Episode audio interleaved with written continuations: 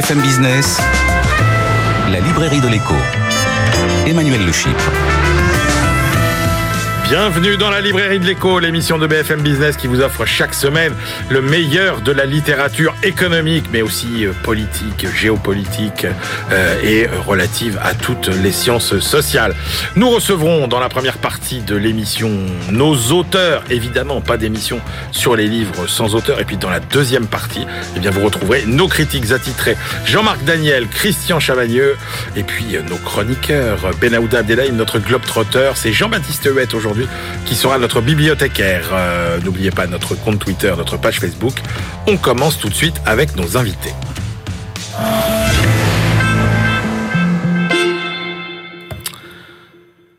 D'un côté, des sociétés dans lesquelles l'individu est devenu tout puissant en demande de protection absolue envers un État dans lequel il n'a par ailleurs plus confiance. Et puis, de l'autre côté, deux nouvelles menaces devenues globales face auxquelles la sécurité ne peut plus venir de politiques purement nationales qui ne font d'ailleurs qu'aggraver l'impuissance des États. Alors, comment donner euh, confiance dans des démocraties euh, affaiblies Comment repenser la sécurité internationale pour aboutir à quel nouveau rapport de force entre les grandes puissances, entre les élites et le peuple? Réponse avec nos deux euh, invités. Bertrand Badi, bonjour. Bonjour.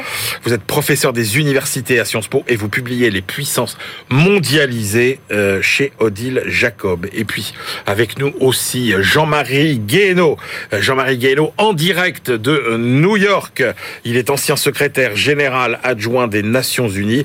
Il est enseignant à l'Université de Columbia et il publie le premier 21e siècle chez euh, Flammarion.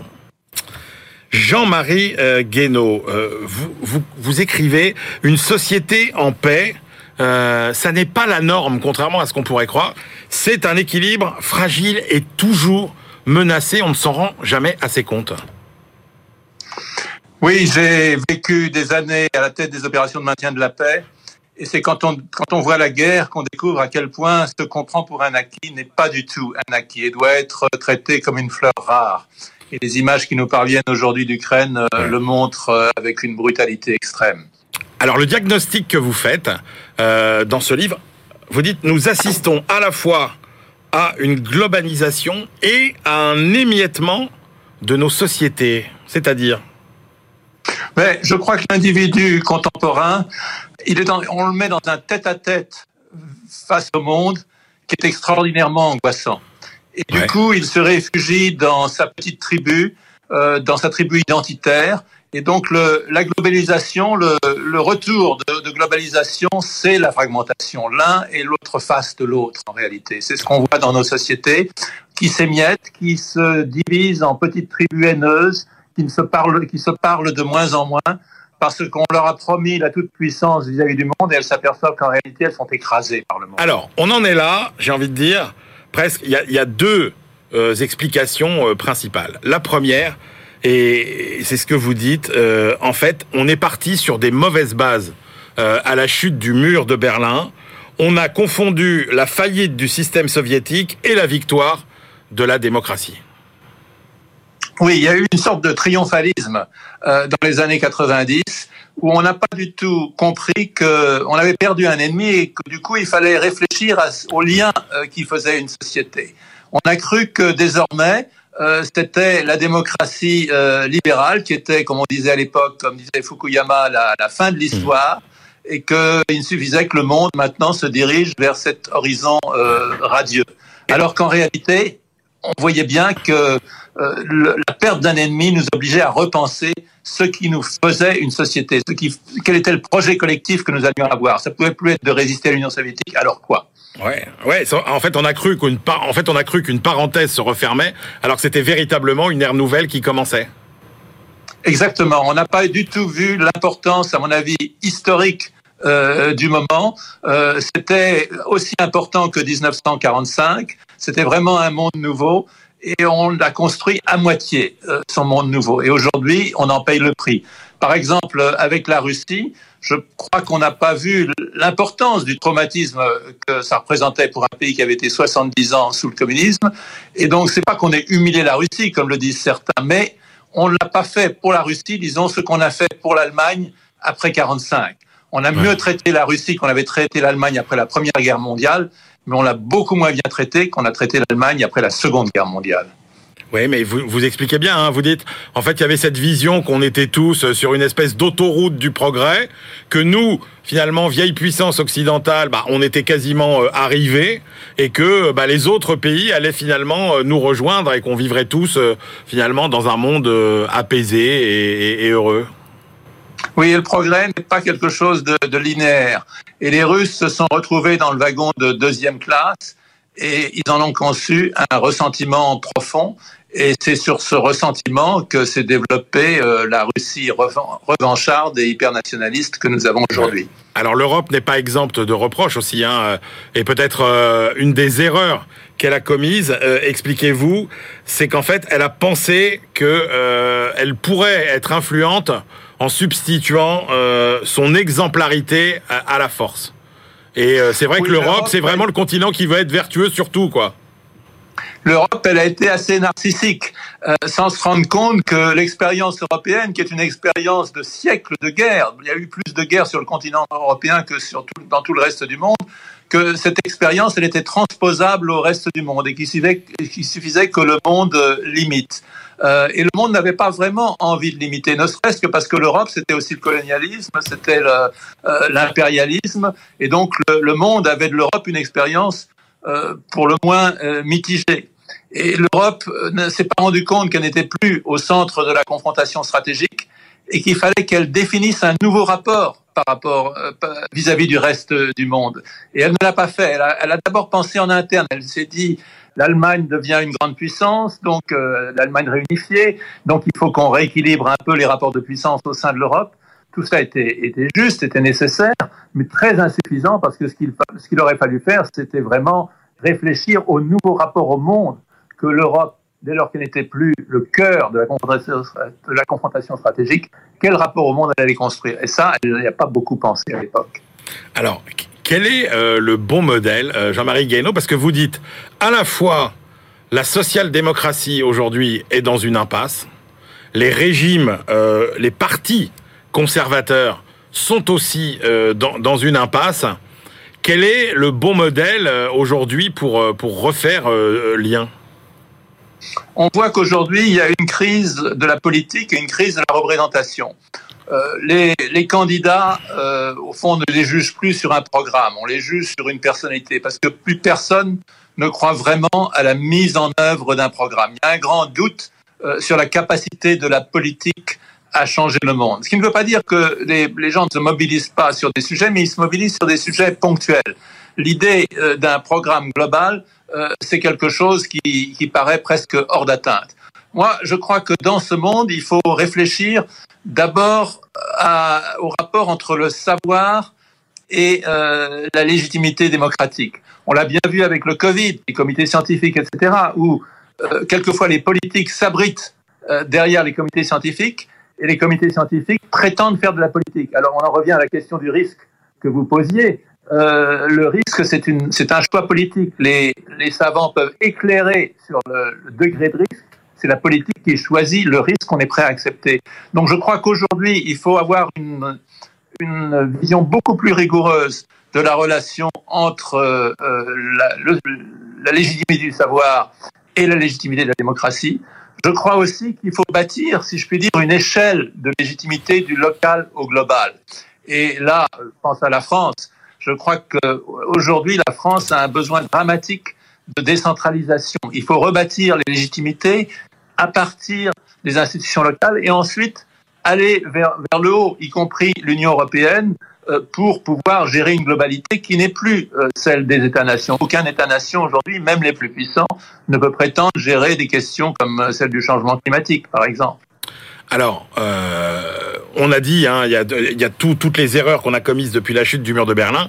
Et puis, ce qui change la donne aussi, ce que vous décryptez dans votre livre, Jean-Marie Guéhenno, c'est quand même euh, tous les changements, euh, tous les bouleversements provoqués par la révolution digitale, euh, l'avènement euh, de l'ère de la data, des, des réseaux sociaux, qui bouleversent quand même considérablement les règles du jeu politique. Je crois que la révolution des données conjugue en une révolution ce qu'a été l'invention du livre imprimé au début de la Renaissance et ce qu'a été la révolution industrielle à la fin du XVIIIe et du XIXe siècle. Autrement dit, la révolution des données, ça change les fondements de, de, la légitimité, ça change le rapport au savoir parce que chacun euh, peut accéder au savoir, mais aussi à la manipulation. Euh, ça change aussi la richesse parce que ceux qui sont les maîtres des données euh, deviennent extraordinairement riches. Il suffit, il suffit de regarder les, les, grandes sociétés de données euh, américaines et ça change le pouvoir. Et c'est là qu'à mon avis, il faut réfléchir à de nouvelles institutions parce que le pouvoir des données est un pouvoir dont les dictatures de Staline ou d'Hitler euh, n'auraient jamais rêvé. C'est une capacité de manipulation des esprits qui est sans euh, précédent. Donc face à cela, il faut bâtir de nouvelles institutions et de ce point de vue, quand je regarde la Chine d'une part, euh, le monde occidental de l'autre, je détecte certaines convergences paradoxales. paradoxales. En Chine, euh, c'est le Parti communiste qui veut être le maître des données, ouais. mais il y a tellement de données qu'en réalité, il peut pas être complètement le maître. Et on voit comment Xi Jinping s'inquiète des grandes sociétés de données chinoises. En Occident, ce sont les grandes sociétés euh, de données essentiellement américaines qui sont les maîtres.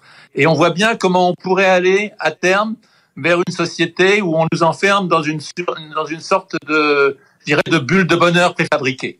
Mmh. Euh, et ça, c'est ça, c'est terrifiant. Et la convergence paradoxale, en fait, ouais. La convergence paradoxale. Exactement. Et je crois que ça, il faut en prendre conscience et il faut réfléchir aux institutions nouvelles qui nous permettront de maîtriser cela. Parce qu'en même temps, c'est une promesse extraordinaire, ce monde des données. Ça peut faire avancer le savoir, ça peut être la source d'immenses euh, progrès, mais ça peut être la source d'une manipulation des esprits euh, sans précédent dans l'histoire de l'humanité.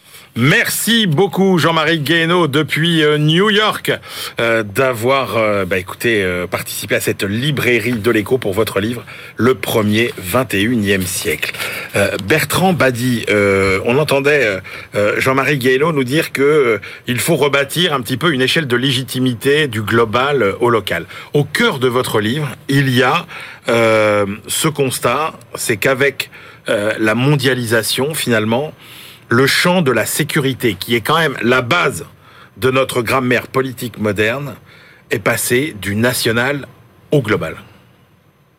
Tout à fait. Enfin, quand on dit passer, euh, il faut tenir compte de ces longues transitions et peut-être que la guerre de l'Ukraine en ce moment nous montre ce qu'est une transition où vient s'enchevêtrer, viennent se confondre et se combiner euh, des images anciennes et nouvelles de ce qu'est la sécurité. Mais c'est vrai, notre histoire européenne, et je dis bien notre histoire européenne parce que elle n'est pas nécessairement partagée par tous, c'est bâti sur l'idée de sécurité nationale c'est-à-dire l'idée de compétition, l'idée de menace potentielle que le voisin porte sur nous, sur ce calcul bien connu des économistes et des mathématiciens qui est le jeu à somme nulle. Ce ouais. que tu gagnes, je le perds, ce que je perds, tu le gagnes. Eh bien, ce monde-là est en train de vaciller et nous ne le voyons pas. C'est-à-dire que nous employons le terme de mondialisation à tort et à travers sans en tirer toutes les conséquences. La mondialisation a porté une menace autrement plus dangereuse et immédiatement létale qui est l'insécurité globale avec ses différentes manifestations alimentaires, sanitaires, Alors, justement, climatiques. Ça demande quand même qu'on qu redéfinisse euh, aujourd'hui ce qu'on met derrière la notion de, de sécurité globale. Parce que euh, on voyait bien avant la sécurité, c'est ce que vous avez dit, c'était euh, grosso modo une nation euh, protégée par ses frontières, l'État qui garantissait finalement sa, sa, sa protection. Là, aujourd'hui, euh, les menaces, dire, est-ce qu'il y a vraiment encore des ennemis identifiés? Euh, Est-ce qu'on n'est pas tous confrontés dans le monde en même temps aux, mêmes menaces? Euh, La notion de, frontières et de, et de, qui est chargé de nous protéger, elle est quand même complexe aujourd'hui. Oui, parce qu'on a beaucoup de mal à dissocier l'idée de menaces et d'insécurité de celles d'ennemis. Et regardez même, dès que le Covid a fait son apparition, Ouais. on nous a parlé de guerre, Ouais, on nous a désigné le Covid comme un ennemi. Or, un ennemi, c'est un stratège porteur d'intentions malveillantes à votre égard. Le Covid, il n'a pas d'intention, il n'a pas de stratégie. Il appartient, et peut-être est-ce le mot le plus important, au système. C'est-à-dire qu'il faut maintenant comprendre les menaces et les risques qui pèsent sur nous en se rapportant au système et ses dysfonctions beaucoup plus qu'aux voisins et aux compétiteurs. Et ça nous fait passer de l'état de citoyen, citoyens de différents pays qui sont potentiellement donc en concurrence, à l'idée d'humanité, c'est-à-dire nous sommes tous communément menacés par les mêmes risques par les mêmes insécurités. Euh, le Covid menace tout le monde, le changement climatique menace tout le monde. Ne regarde pas le passeport de celle ou celui qui est atteint. Mais vous voyez bien la complexité de la situation, parce que d'un côté, comme le disait Jean-Marie Guéhenno, on a des individus qui font de moins en moins euh, société finalement, qui s'éloignent euh, de leur euh, de, la religion, qui s'éloignent de leur famille, qui s'éloignent de leur territoire. Et, comment fait-on pour essayer de, donner cette, cette conscience d'une société globale de laquelle on est tous membres? Alors, nous avons en France un grand sociologue qu'il faudrait retrouver, qui est Émile Durkheim. Et Émile Durkheim, il étudiait la société industrielle telle qu'elle était en train de se construire sous ses yeux. Et il disait, face à une division du travail aussi complexe que celle de la société industrielle, on va avoir besoin de solidarité. Et cette idée de solidarité s'est plus ou moins mise en place dans les sociétés industrielles de la fin du 19e siècle. On a vu naître l'État-providence, Ouais. on a vu effectivement l'idée de sécurité sociale ou de sécurité sociétale apparaître. Maintenant, on nous demande en quelque sorte de faire le même saut, mais du national au mondial. C'est-à-dire que ces grands problèmes de l'humanité tout entière ne pourront être que dans une conception globale de la, de la solidarité. C'est ce que j'appelle paradoxalement la solidarité égoïste, c'est-à-dire je suis solidaire avec l'autre parce que je sais que c'est dans mon intérêt. C'est un calcul mental difficile à faire, mais qui, on peut l'espérer, s'imposera avec l'expérience. Oui, mais euh, Bertrand Badi, cette demande de sécurité nouvelle, euh, elle réclame aussi euh, des architectures politiques nouvelles. Euh, Tout à fait. Comment on, on- euh, comment vous vous voyez se construire euh, cette, cette nouvelle organisation? Alors, c'est bien, le fond du problème, parce que vous avez une résistance des États, une résistance du politique, Ouais. qui est formée sur l'ancien moule et qui euh, considère que un passage trop brutal à la sécurité globale, c'est l'effacement programmé des États, des frontières auxquelles vous vous référiez, des nations qui sont des constructions politiques et non des constructions sociales. Et effectivement, ça implique d'institutionnaliser cette idée d'humanité. Alors évidemment, c'est facile d'opposer euh, euh, l'utopie en disant mais ça c'est du rêve d'intellectuel, c'est professeur Tournesol ou professeur Nimbus qui s'exprime. Oui, sauf que quand même, et c'est peut-être l'élément encourageant de la situation, cette gouvernance globale, il y a longtemps qu'elle est en marche. Lorsque l'on ne peut pas faire autrement, les États abandonnent une part de leur souveraineté pour parvenir à une gouvernance globale. La gouvernance globale, vous la rencontrez à tous les coins de rue. Vous la rencontrez quand vous, vous, euh, vous quand vous voyagez, quand vous prenez un avion, quand vous regardez la télévision, quand vous téléphonez, quand vous faites fonctionner Internet. Oui, mais- Elle est déjà en Alors, marche. D'accord, sauf qu'on a aujourd'hui sous les yeux un exemple euh, d'impuissance de cette gouvernance internationale, c'est euh, l'Organisation des Nations Unies. Euh, concrètement, euh, est-ce qu'aujourd'hui c'est encore une organisation qui est euh, qui est adaptée? N'allons pas trop vite. N'allons pas trop vite parce que justement les Nations Unies ont une face jardin et une face cour. Ouais. Euh, on oublie toujours la face jardin parce qu'on n'aime pas parler de ce qui marche bien. Ouais. Mais rendons hommage à toute cette part moins connue des Nations Unies qui fait un travail justement de solidarité et de gouvernance globale extraordinaire. Rappelez-vous, il y a deux ans, un peu moins de deux ans, le PAM, le Programme alimentaire mondial, a eu le prix Nobel de la paix, amplement mérité car euh, dans ces 50 dernières années, le nombre de personnes souffrant de déficience alimentaire est resté stable alors que la population mondiale tendait à doubler, ce qui prouve qu'un travail énorme a été fait. On se moque de l'OMS, mais on oublie que l'OMS a réussi à éradiquer la variole en Afrique. Euh, on oublie aussi le rôle extraordinaire de l'UNICEF. On oublie le rôle tout à fait remarquable du Haut Commissariat aux réfugiés. C'est-à-dire que dès qu'il est question de social, ce que Kofi Annan appelait d'un juste titre le multilatéralisme social. Ce multilatéralisme social émancipé des États parce qu'ils y investissent moins que dans les questions classiques de guerre ou de paix, a fait faire à l'humanité des progrès considérables et montre la voie de ce que doit être, de ce que peut être une gouvernance globale. Je voudrais aussi citer, pour rendre hommage, à un très grand programme qui est le PNUD, le programme des Nations Unies pour le développement, qui fait un travail formidable dans l'ombre, parce que ce n'est pas spectaculaire. Le rôle du PNUD n'est pas d'arrêter un conflit du jour au lendemain, mais le rôle du PNUD est d'accréditer l'idée de développement humain, et les progrès ont été considérables. Mais cette guerre en Ukraine, euh, elle est révélatrice de, de quoi? Est-ce que c'est un est-ce que c'est un soubresaut, de, de, de, une réminiscence de l'ancien monde, euh, du monde de la guerre froide presque finalement, ou bien est-ce que c'est un conflit euh, d'un nouveau genre euh... Alors, je crois que les historiens retiendront, bon, il faut attendre euh, l'évolution des événements, bien entendu, mais retiendront que c'est une guerre du nouveau genre parce que c'est ce que personnellement j'appelle la première guerre mondialisée. Qu'est-ce que ça veut dire la guerre mondialisée? D'abord, une guerre qui s'effectue dans un contexte qui fait que ce conflit entre la Russie et l'Ukraine est devenu le conflit de tout le monde, mettant à péril tout le Sud, par exemple, pour des raisons alimentaires, pour des raisons économiques. Euh, d'autre part, c'est une guerre mondialisée parce qu'elle fait entrer dans la logique du conflit tout les, tous les éléments constitutifs de la mondialisation. Guerre économique, euh, guerre des médias, euh, guerre culturelle, guerre sportive. Euh, c'est-à-dire, c'est la première fois dans l'histoire que l'on dit à un agresseur, si tu ne te calmes pas, on t'exclut du monde. Exclure du monde, c'est exclure de l'économie mondiale, du sport mondial, de la culture mondiale, des médias internationaux. Est-ce que ça va marcher? Je ne sais pas. Justement, c'est un test parce que c'est la première guerre de ce genre dans l'esprit, c'est ça qui est intéressant et qui rejoint euh, votre question, euh, dans l'esprit de Poutine qui est un dictateur, il y a une seule rationalité qui compte, c'est la, c'est la force.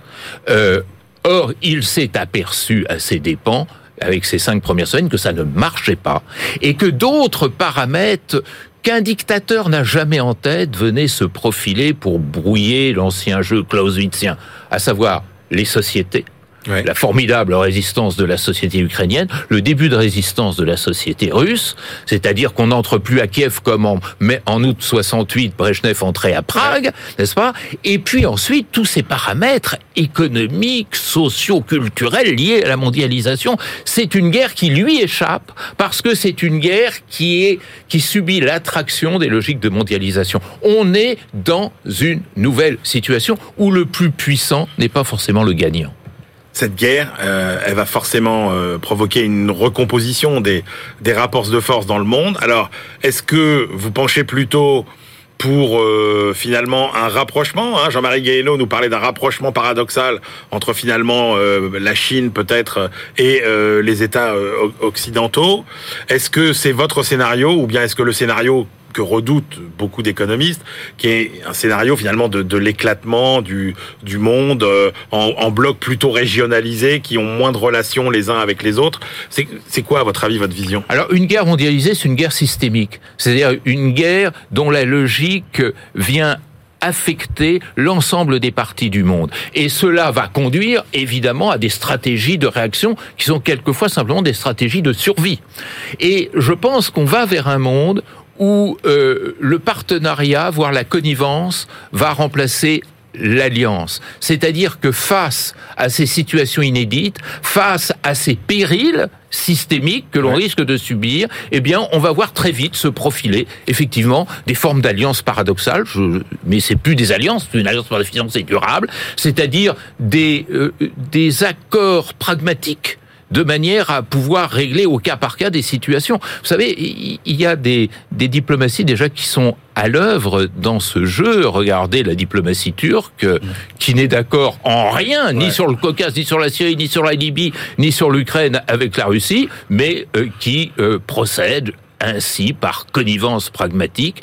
Ça peut très bien se faire. Ça se fera même nécessairement entre la Chine, les pays occidentaux, mais peut-être aussi la Chine et la Russie. Merci beaucoup Bertrand Badi. Je rappelle votre dernier livre, Les puissances mondialisées, chez Odile Jacob, et puis euh, le livre de Jean-Marie Guéhenno, Le premier 21e siècle de la globalisation à l'émiettement du monde. On se retrouve tout de suite pour la deuxième partie de l'émission. BFM Business, la librairie de l'écho. Emmanuel Le Chypre. On se retrouve pour la deuxième partie de cette librairie de l'écho. Nous la clôturons comme de coutume avec nos chroniqueurs. Benaouda Abdedaïm, notre globe-trotter, notre bibliothécaire, notre bibliothécaire du jour.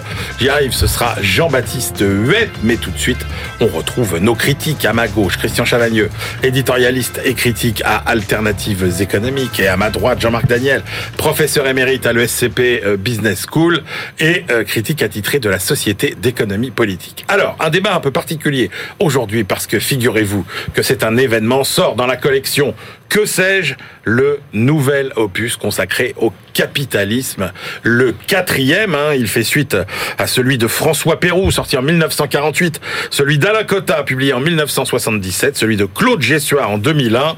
Il a euh, le même titre, euh, c'est le numéro 315 en général. Hein, c'est euh, la tradition. Alors Christian Chavagneux, allez, dites-nous ce que vous pensez bah, de ce euh, nouvel opus, hein, Pierre-Yves Gomez, et puis bah, parlez-nous aussi un petit peu de ses prédécesseurs. Alors juste un petit détail, vous l'avez dit Emmanuel, c'est le numéro 315. Chez ah tous les économistes, on connaît le 315. C'est rare de connaître un que sais-je pas son numéro.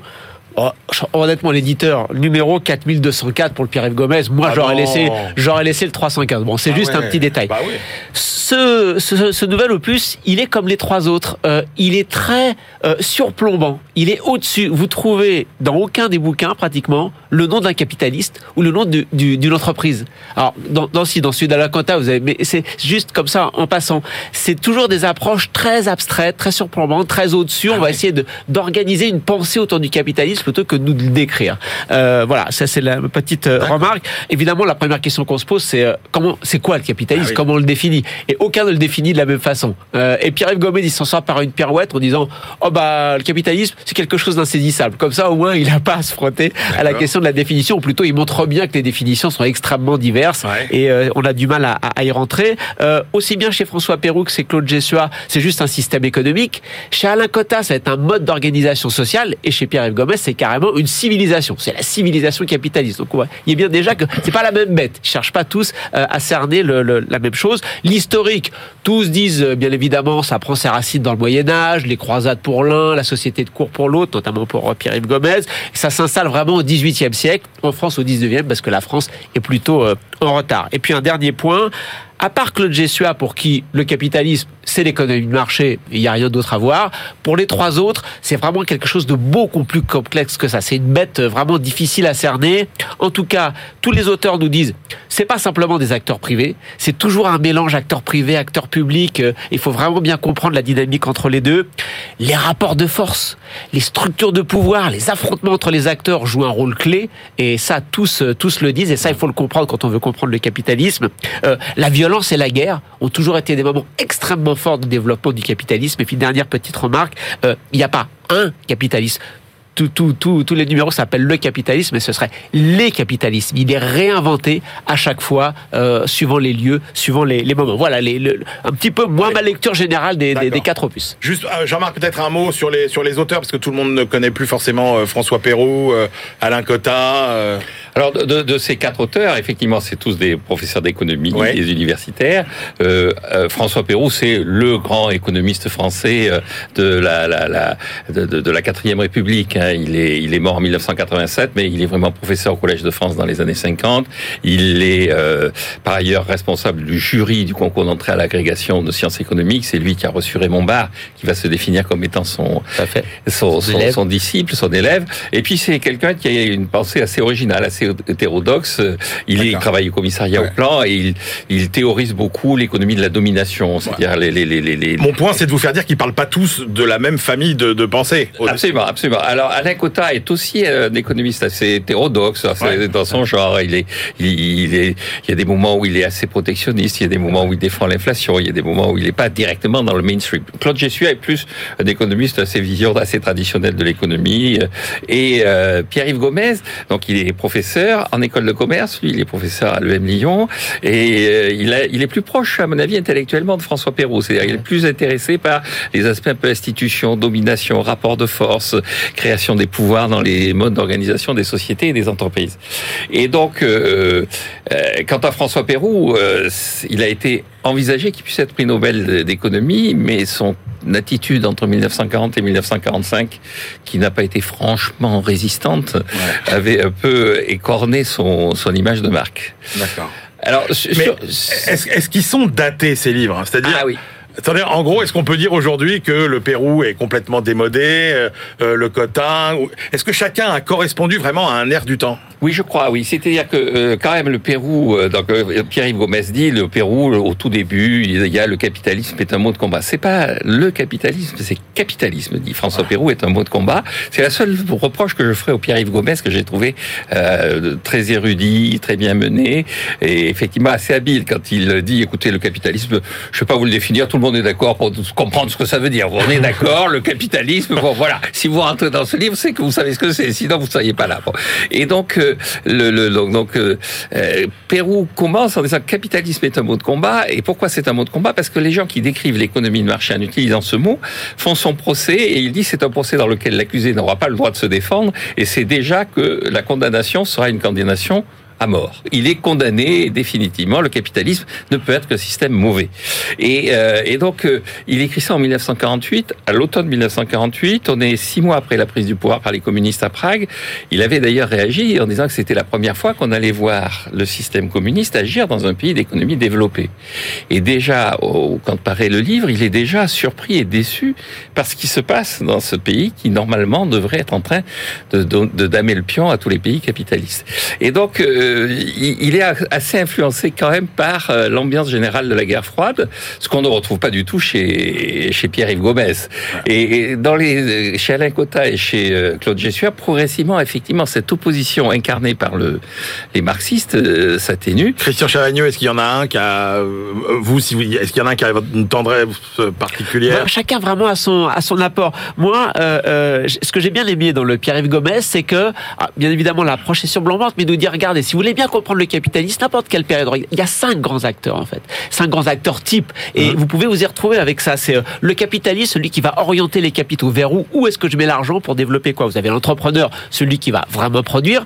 Vous avez le travailleur, celui qui va travailler pour les deux premiers. Le consommateur qui est censé choisir in fine euh, euh, ce qu'on valide dans les, dans les productions. Et puis ce qu'il appelle le technocrate, qui est à la fois le régulateur public et le gestionnaire, le directeur administratif et, administratif et financier dans l'entreprise, qui va normaliser les comportements. Et c'est vrai que vous pouvez relire à peu près toutes les formes de capitalisme dans l'histoire ou euh, géographiquement en disant voilà plus ou moins certains ont joué plusieurs rôles, les rôles se sont entremêlés, plus ou moins forts. Chez, chez Alakota, ce que j'ai bien aimé, c'est qu'il a un long développement sur le capitalisme. Finalement, c'est un système tendu vers l'accumulation, vers l'accumulation des biens, vers l'accumulation des moyens de production, qu'ils soient matériels ou immatériels, vers l'accumulation des richesses. Ce côté accumulation, j'ai bien aimé chez Cota. Cota aussi commence à dire le capitalisme est inégalitaire.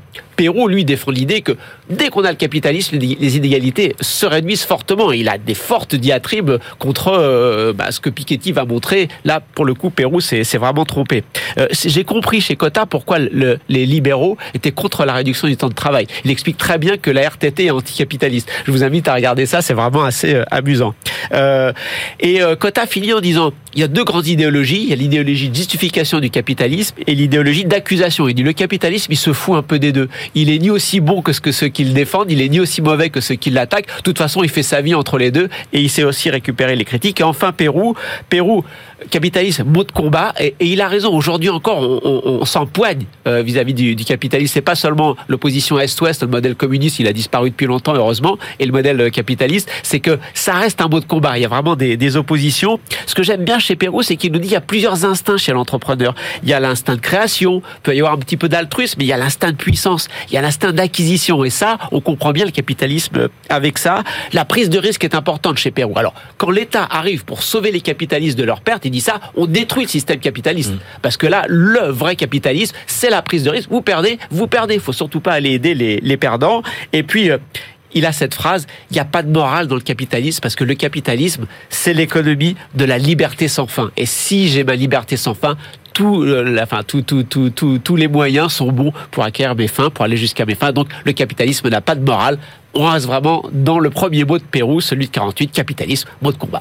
Donc finalement, il y a une continuité, Jean-Marc Daniel. Oui, il y a une forme de continuité. Là où je rebondis sur ce qu'a dit Christian, c'est qu'effectivement, chez euh, Pierre-Yves Gomez, il y a- c'est assez systématique comme pensée. Il y a les cinq acteurs. Dont, il dit, voilà, avant, il y avait euh, la, la- la classification traditionnelle avec les prêtres, euh, les guerriers, les paysans. Là, on passe aux cinq acteurs. Ils ont trois fonctions, donc il identifie les trois fonctions. Bon, tout ça est, est très bien construit, très bien organisé, et très, euh, c'est quelquefois un peu technique, mais c'est facile et c'est facile à lire. Le, c'est plus, euh, à mon avis, plus rigoureux que les trois autres. Il, il- il a une construction intellectuelle que je trouve plus rigoureuse que les trois autres. Et en même temps, très surplombant. Euh, oui, oui, absolument. J'aurais absolument. voulu avoir des noms. C'est Oui, qui oui, ah, oui, oui, il y a- il y a- oui, Chez Pérou, il- chez Pérou, il y a des évolutions de taux de croissance des États-Unis. Il y a même des courbes. Il y a même des. Oui. Alors que et, et Pérou conclut par, parce que c'est intéressant. Donc le, il dit capitalisme est un mot de combat. Et la dernière formule de Pérou, c'est les déclamations politiciennes n'y peuvent rien changer. La prospérité, condition de la dignité, dépend pour les hommes du XXe siècle d'un capitalisme qui tourne bien. Et donc il y a une sorte de d'affirmation c'est un mot de combat et moi j'ai choisi mon camp dans ce combat qui est de défendre le capitalisme. C'est celui qui est le plus effectivement il est dans une période de tension politique et c'est celui qui est effectivement à mon avis le plus militant dans les quatre. Merci beaucoup à tous les deux pour avoir couvert euh, ces euh, 70 ans euh, d'histoire du capitalisme dans la collection Que sais-je avec le dernier opus de euh, Pierre-Yves Gomez. Euh, On se retrouve tout de suite euh, avec notre bibliothécaire du jour. On va partir euh, 2030-2060, vous allez voir les scénarios les plus fous des guerres du futur. BFM Business, la librairie de l'écho. Les livres d'hier et de demain. Bonjour Jean-Baptiste. Bonjour Emmanuel, bonjour Benahouda. Jean-Baptiste Huette, euh, journaliste à la rédaction de BFM Business, qu'on est ravi d'accueillir euh, cette semaine pour tenir notre bibliothèque et donc nous faire voyager dans le futur. Jean-Baptiste, vous nous transportez entre 2030 et 2060 avec ces guerres qui nous attendent aux éditions des Équateurs et PSL. Ce sont des scénaristes, des auteurs de science-fiction, des chercheurs qui ont planché pour le compte du ministère des Armées sur les guerres du futur. Ils ont constitué ce qu'on appelle la Red Team, une équipe chargée d'imaginer les conflits auxquels nous pourrions être confrontés demain. Je vous emmène, Emmanuel et Benahouda, à Kourou, Ouais. en Guyane. Euh, nous sommes en 2042 et la France a mis au point un ascenseur spatial. Alors qu'est-ce que c'est? Il faut imaginer un câble arri- arrimé euh, à Kourou Ouais. et qui mesure 42 000 kilomètres de haut. Et ce câble est accroché à un astéroïde qui permet de le tendre et qui gravite comme ça paisiblement euh, avec la Terre. Et le long de ce câble, eh bien, on a des modules, des ascenseurs qui permettent euh, de convoyer des satellites, ce qui évite l'utilisation des fusées Ah ouais. ou bien de convoyer euh, des hommes qui peuvent atteindre comme ça plusieurs strates et atteindre leur, leur station spatiale.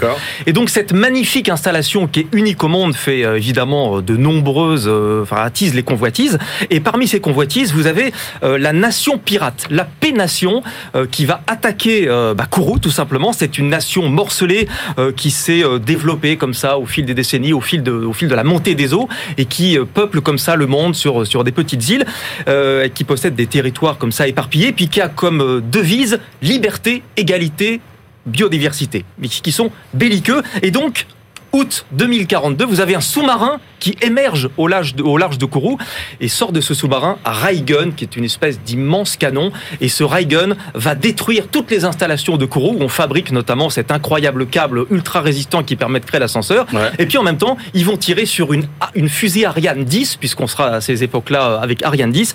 Et donc, euh, la question c'est euh, qui est mise en avant dans ce livre, c'est euh, comment réagir à cette menace? Euh, est-ce qu'on est-ce qu'on l'a vu arriver? Euh, Quelle riposte on va pouvoir euh, tenir face à ça Euh, Quelle tactique est-il possible d'adopter? Euh, Ce sont vraiment les questions sur, sur lesquelles Alors, il y a plein, pense- il y a plein de scénarios. Ouais, alors il y, en a un autre notamment qui est intitulé les barbaresques 2000, enfin les barbaresques 3.0, qui sont en fait les nouveaux pirates de la mer, qui sont des spécialistes en hacking, qui écument les mers du globe et qui comme ça dévalisent les cargaisons de lithium qui sont notamment transportées à l'époque par CMA CGM.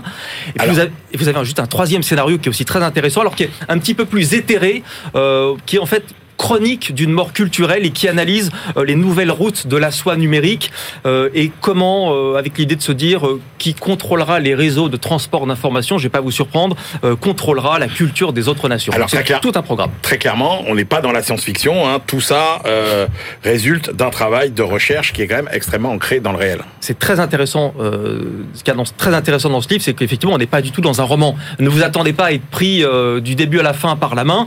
Euh, Il y a ce scénario de Kourou, effectivement, qui est assez spectaculaire. Mais l'idée, c'est aussi de travailler sur la psychologie des futurs belligérants. Cette, fameuse, cette fameuse nation pirate, comment elle fonctionne, sur quels antagonismes elle s'est fondée, quelle est sa culture. Alors, on apprend qu'elle utilise l'image de la piraterie ancienne avec des rites de passage, qu'elle est assez, assez, assez belliqueuse. La plupart sont des migrants euh, climatiques. Euh, ils refusent, par exemple, le puçage des populations. Ouais. Euh, ils se battent contre la monnaie numérique. Et en revanche, ils ont à leur tête une femme intraitable, impitoyable, qui est leur leader. Alors, c'est un livre qui est parfois un peu haché, un peu sans transition, mais c'est un vrai travail d'analyse, hein, de prospection, euh, donc ancré dans le réel, comme vous avez dit, euh, Emmanuel. Et c'est assez technique aussi parfois, parce que on va évoquer aussi le devenir de technologies comme les missiles hypersoniques, dont on parle malheureusement beaucoup dans l'actualité, euh, l'altération des corps par l'électronique. euh, vous avez aussi l'évolution du cloud, du big data. Enfin, voilà, comment aussi on peut se faire tromper sur le champ de bataille par des hologrammes. Merci beaucoup Jean-Baptiste. Euh, Eh bien, c'est l'heure maintenant. Alors, on revient hein, en 2022 avec Benahouda Abdelhaim, notre globetrotter. BFM Business, la librairie de l'écho. Les livres d'ailleurs. Cher Benahouda, bonjour. Bonjour. Allez, on commence par euh, l'impact du choc ukrainien sur le marché du travail en Russie. C'est une perspective académique russe. Euh, Vladimir Gimpelson et Rostislav Kapelyushnikov, deux économistes du travail euh, de l'école des hautes études en sciences économiques de Moscou, des chercheurs de très grande expérience, qui prédisent à leur pays un retour à l'immense marasme des années 1990. Euh, Ni la grande récession de 2008-2009, ni le défaut de paiement national de 1998 ne peuvent constituer selon eux des, points bas de, référence à leurs yeux. C'est une crise transformationnelle, je cite, euh, qui s'engage pour euh, la Russie. À la chute de, l'URSS, euh, la rupture des liens dans, les chaînes technologiques et de production était intérieure, nous disent-ils. Aujourd'hui, cette rupture est extérieure, mais sinon le choc macroéconomique relève de la même nature. Mais comme dans toute déflagration de cet ordre, avec les opportunités qui se ferment et s'en ouvrent d'autres, de nouvelles. Euh, Premier canal, la substitution aux importations, très important. Second canal, le remplacement des partenaires à l'ouest par ceux de l'est, donc euh, de l'Occident vers l'Asie. Mais la transition sera extrêmement coûteuse et redonnera un caractère primitif, je cite, technologique et organisationnel à l'économie russe avant sa renaissance, tôt ou tard. Euh, les deux économistes moscovites déroulent un, un ajustement du marché euh, du travail national en conséquence. D'abord, exode des cerveaux, euh, qui serait encore plus élevé que dans les années 1990, euh, post-soviétiques. Euh, adaptation non standard, entre guillemets, de l'emploi. Euh, Qu'est-ce que ça veut dire? C'est-à-dire retard de salaire, euh, poussée du temps partiel, mise en congé forcé, essor de l'informel, etc.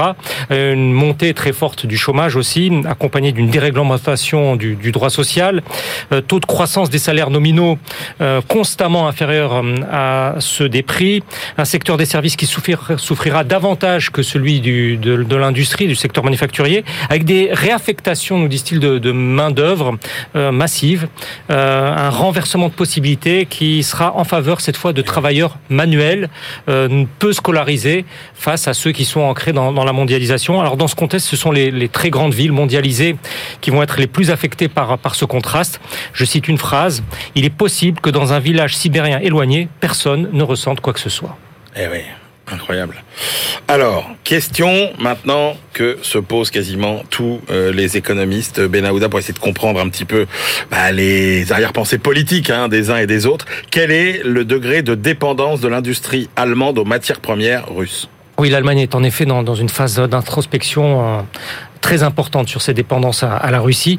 Euh, L'IW, qui est l'Institut de recherche économique euh, de Cologne, qui est euh, proche des employeurs de l'industrie, a, confié à trois experts une étude qui vient de paraître dans ce domaine, afin d'inciter les pouvoirs publics et les industriels à aller chercher ailleurs.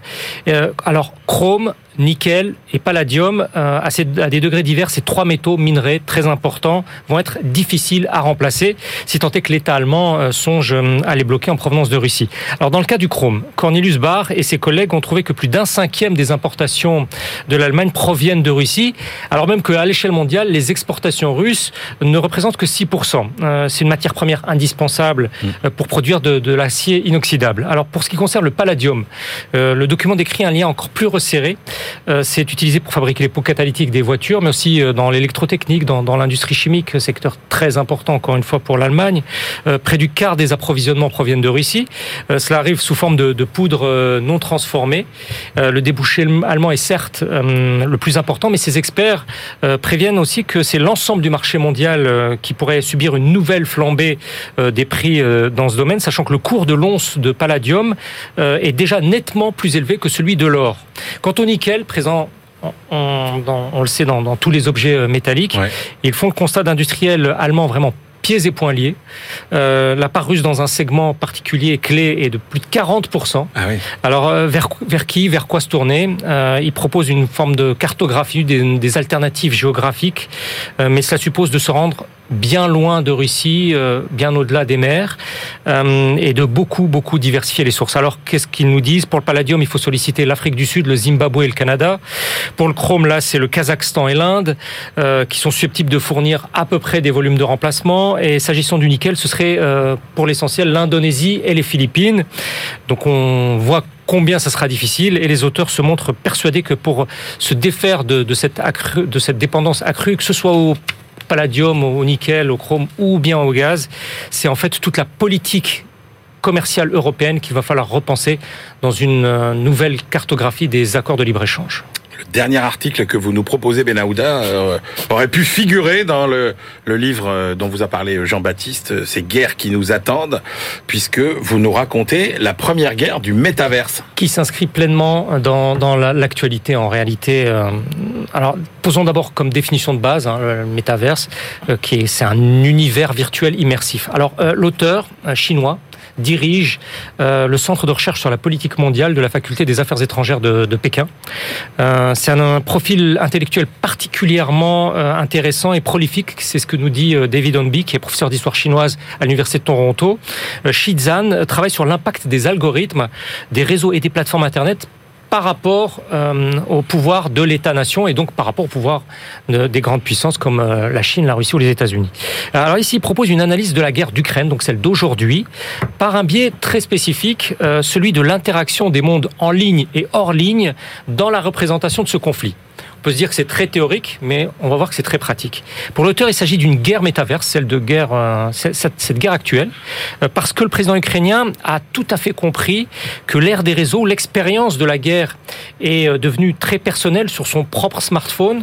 La performance interactive et bidirectionnelle, je cite, de l'Ukraine prime sur celle centralisée et unilatérale de son homologue russe. Rappelons que c'est un auteur chinois qui dit cela. À cet égard, Volodymyr Zelensky a su écouter son ministre de la transformation numérique, là aussi un profil très intéressant, Mikhailo Fedorov, euh, qui est un jeune trentenaire qui possédait, euh, juste avant d'entrer en politique, une société de marketing Internet. Et il est vraiment le chef de guerre numérique de l'Ukraine actuelle, qui suit, je cite, la logique fondamentale de la communication dans le métaverse. Le président Zelensky, dans, dans un mouvement permanent, on le voit tous les jours, Ouais. est au cœur du champ de bataille, parle au Congrès américain, parle au Parlement européen, euh, sans avoir euh, à quitter euh, la capitale, ne serait-ce qu'une seule fois, et une sorte d'intégration des, des réalités en ligne et hors ligne, nous dit l'auteur, et ça va bien au-delà d'une conception de la communication de guerre, parce que ça se voit aussi dans la façon dont, dont le combat militaire est mené avec les armes. Les unités ukrainiennes euh, au-dessus de l'échelon du bataillon euh, ont été dissoutes de sorte que les unités de base sont à la fois très dispersées et très renforcées par la numérisation et les capacités de renseignement numériques euh, en Ukraine. Alors les opérations sont peu coûteuses et peu approvisionnées dans le champ de bataille, mais coûteuses et de haute technologie en termes de euh, système de commandement, ce qui, par contraste, d'après l'universitaire chinois, donne jusqu'ici à la méthode russe de la guerre, celle qui remonte en fait à celle de la Eh oui. Deuxième Guerre mondiale, euh, une, une guerre en grande formation, un aspect malhabile et dépassé. Merci beaucoup, Benahouda. Allez, c'est l'heure de nos ultimes choix. BFM Business, la librairie de l'écho. Les livres de la dernière minute. Christian Chavagneux, quelle est votre dernière sélection pour aujourd'hui? Je reste dans le même thème, euh, un livre classique Garnier par Fabrice Danquin sur le capitalisme chez Schumpeter. Et donc euh, l'auteur va nous expliquer, que, oui, bien évidemment, Schumpeter, il y a une dimension économique, l'appropriation privée des moyens de production, le rôle du crédit. Chez Schumpeter aussi, le fait que le profit et les pertes doivent rester euh, privés. Mais ce qu'on aime bien chez Schumpeter, c'est qu'il y a cette dimension extra-économique, les rapports de force, l'ordre capitaliste aussi. C'est comme Pierre-Yves Gomez, ça va bien au-delà de l'économie. Et là, on peut découvrir non pas tout Schumpeter, mais la pensée schumpeterienne sur le capitalisme. Excellent. Jean-Marc Daniel. Moi, je reste non pas dans le même thème, mais dans le même format, puisque j'ai choisi un repère qui est un peu le, le concurrent et rival des que sais-je. C'est celui qui est un repère traditionnel, qui est consacré à l'Afrique, donc euh, par l'AFD, donc euh, c'est Afrique 2022, euh, toujours de très grande qualité sur euh, un sujet qui est là, c'est pas souvent traité, pas assez traité par euh, les économistes français. Il y a notamment un article sur les mutations en Afrique du Sud euh, à, à cause de la Covid, à cause de tout ce qui s'est passé sur ces dernières, euh, sur ces derniers mois, qui est assez à la documenté et passionnant. Merci. Eh ben, écoutez, c'est la fin de cette librairie de l'écho. On se retrouve la semaine prochaine et d'ici là, bonne lecture.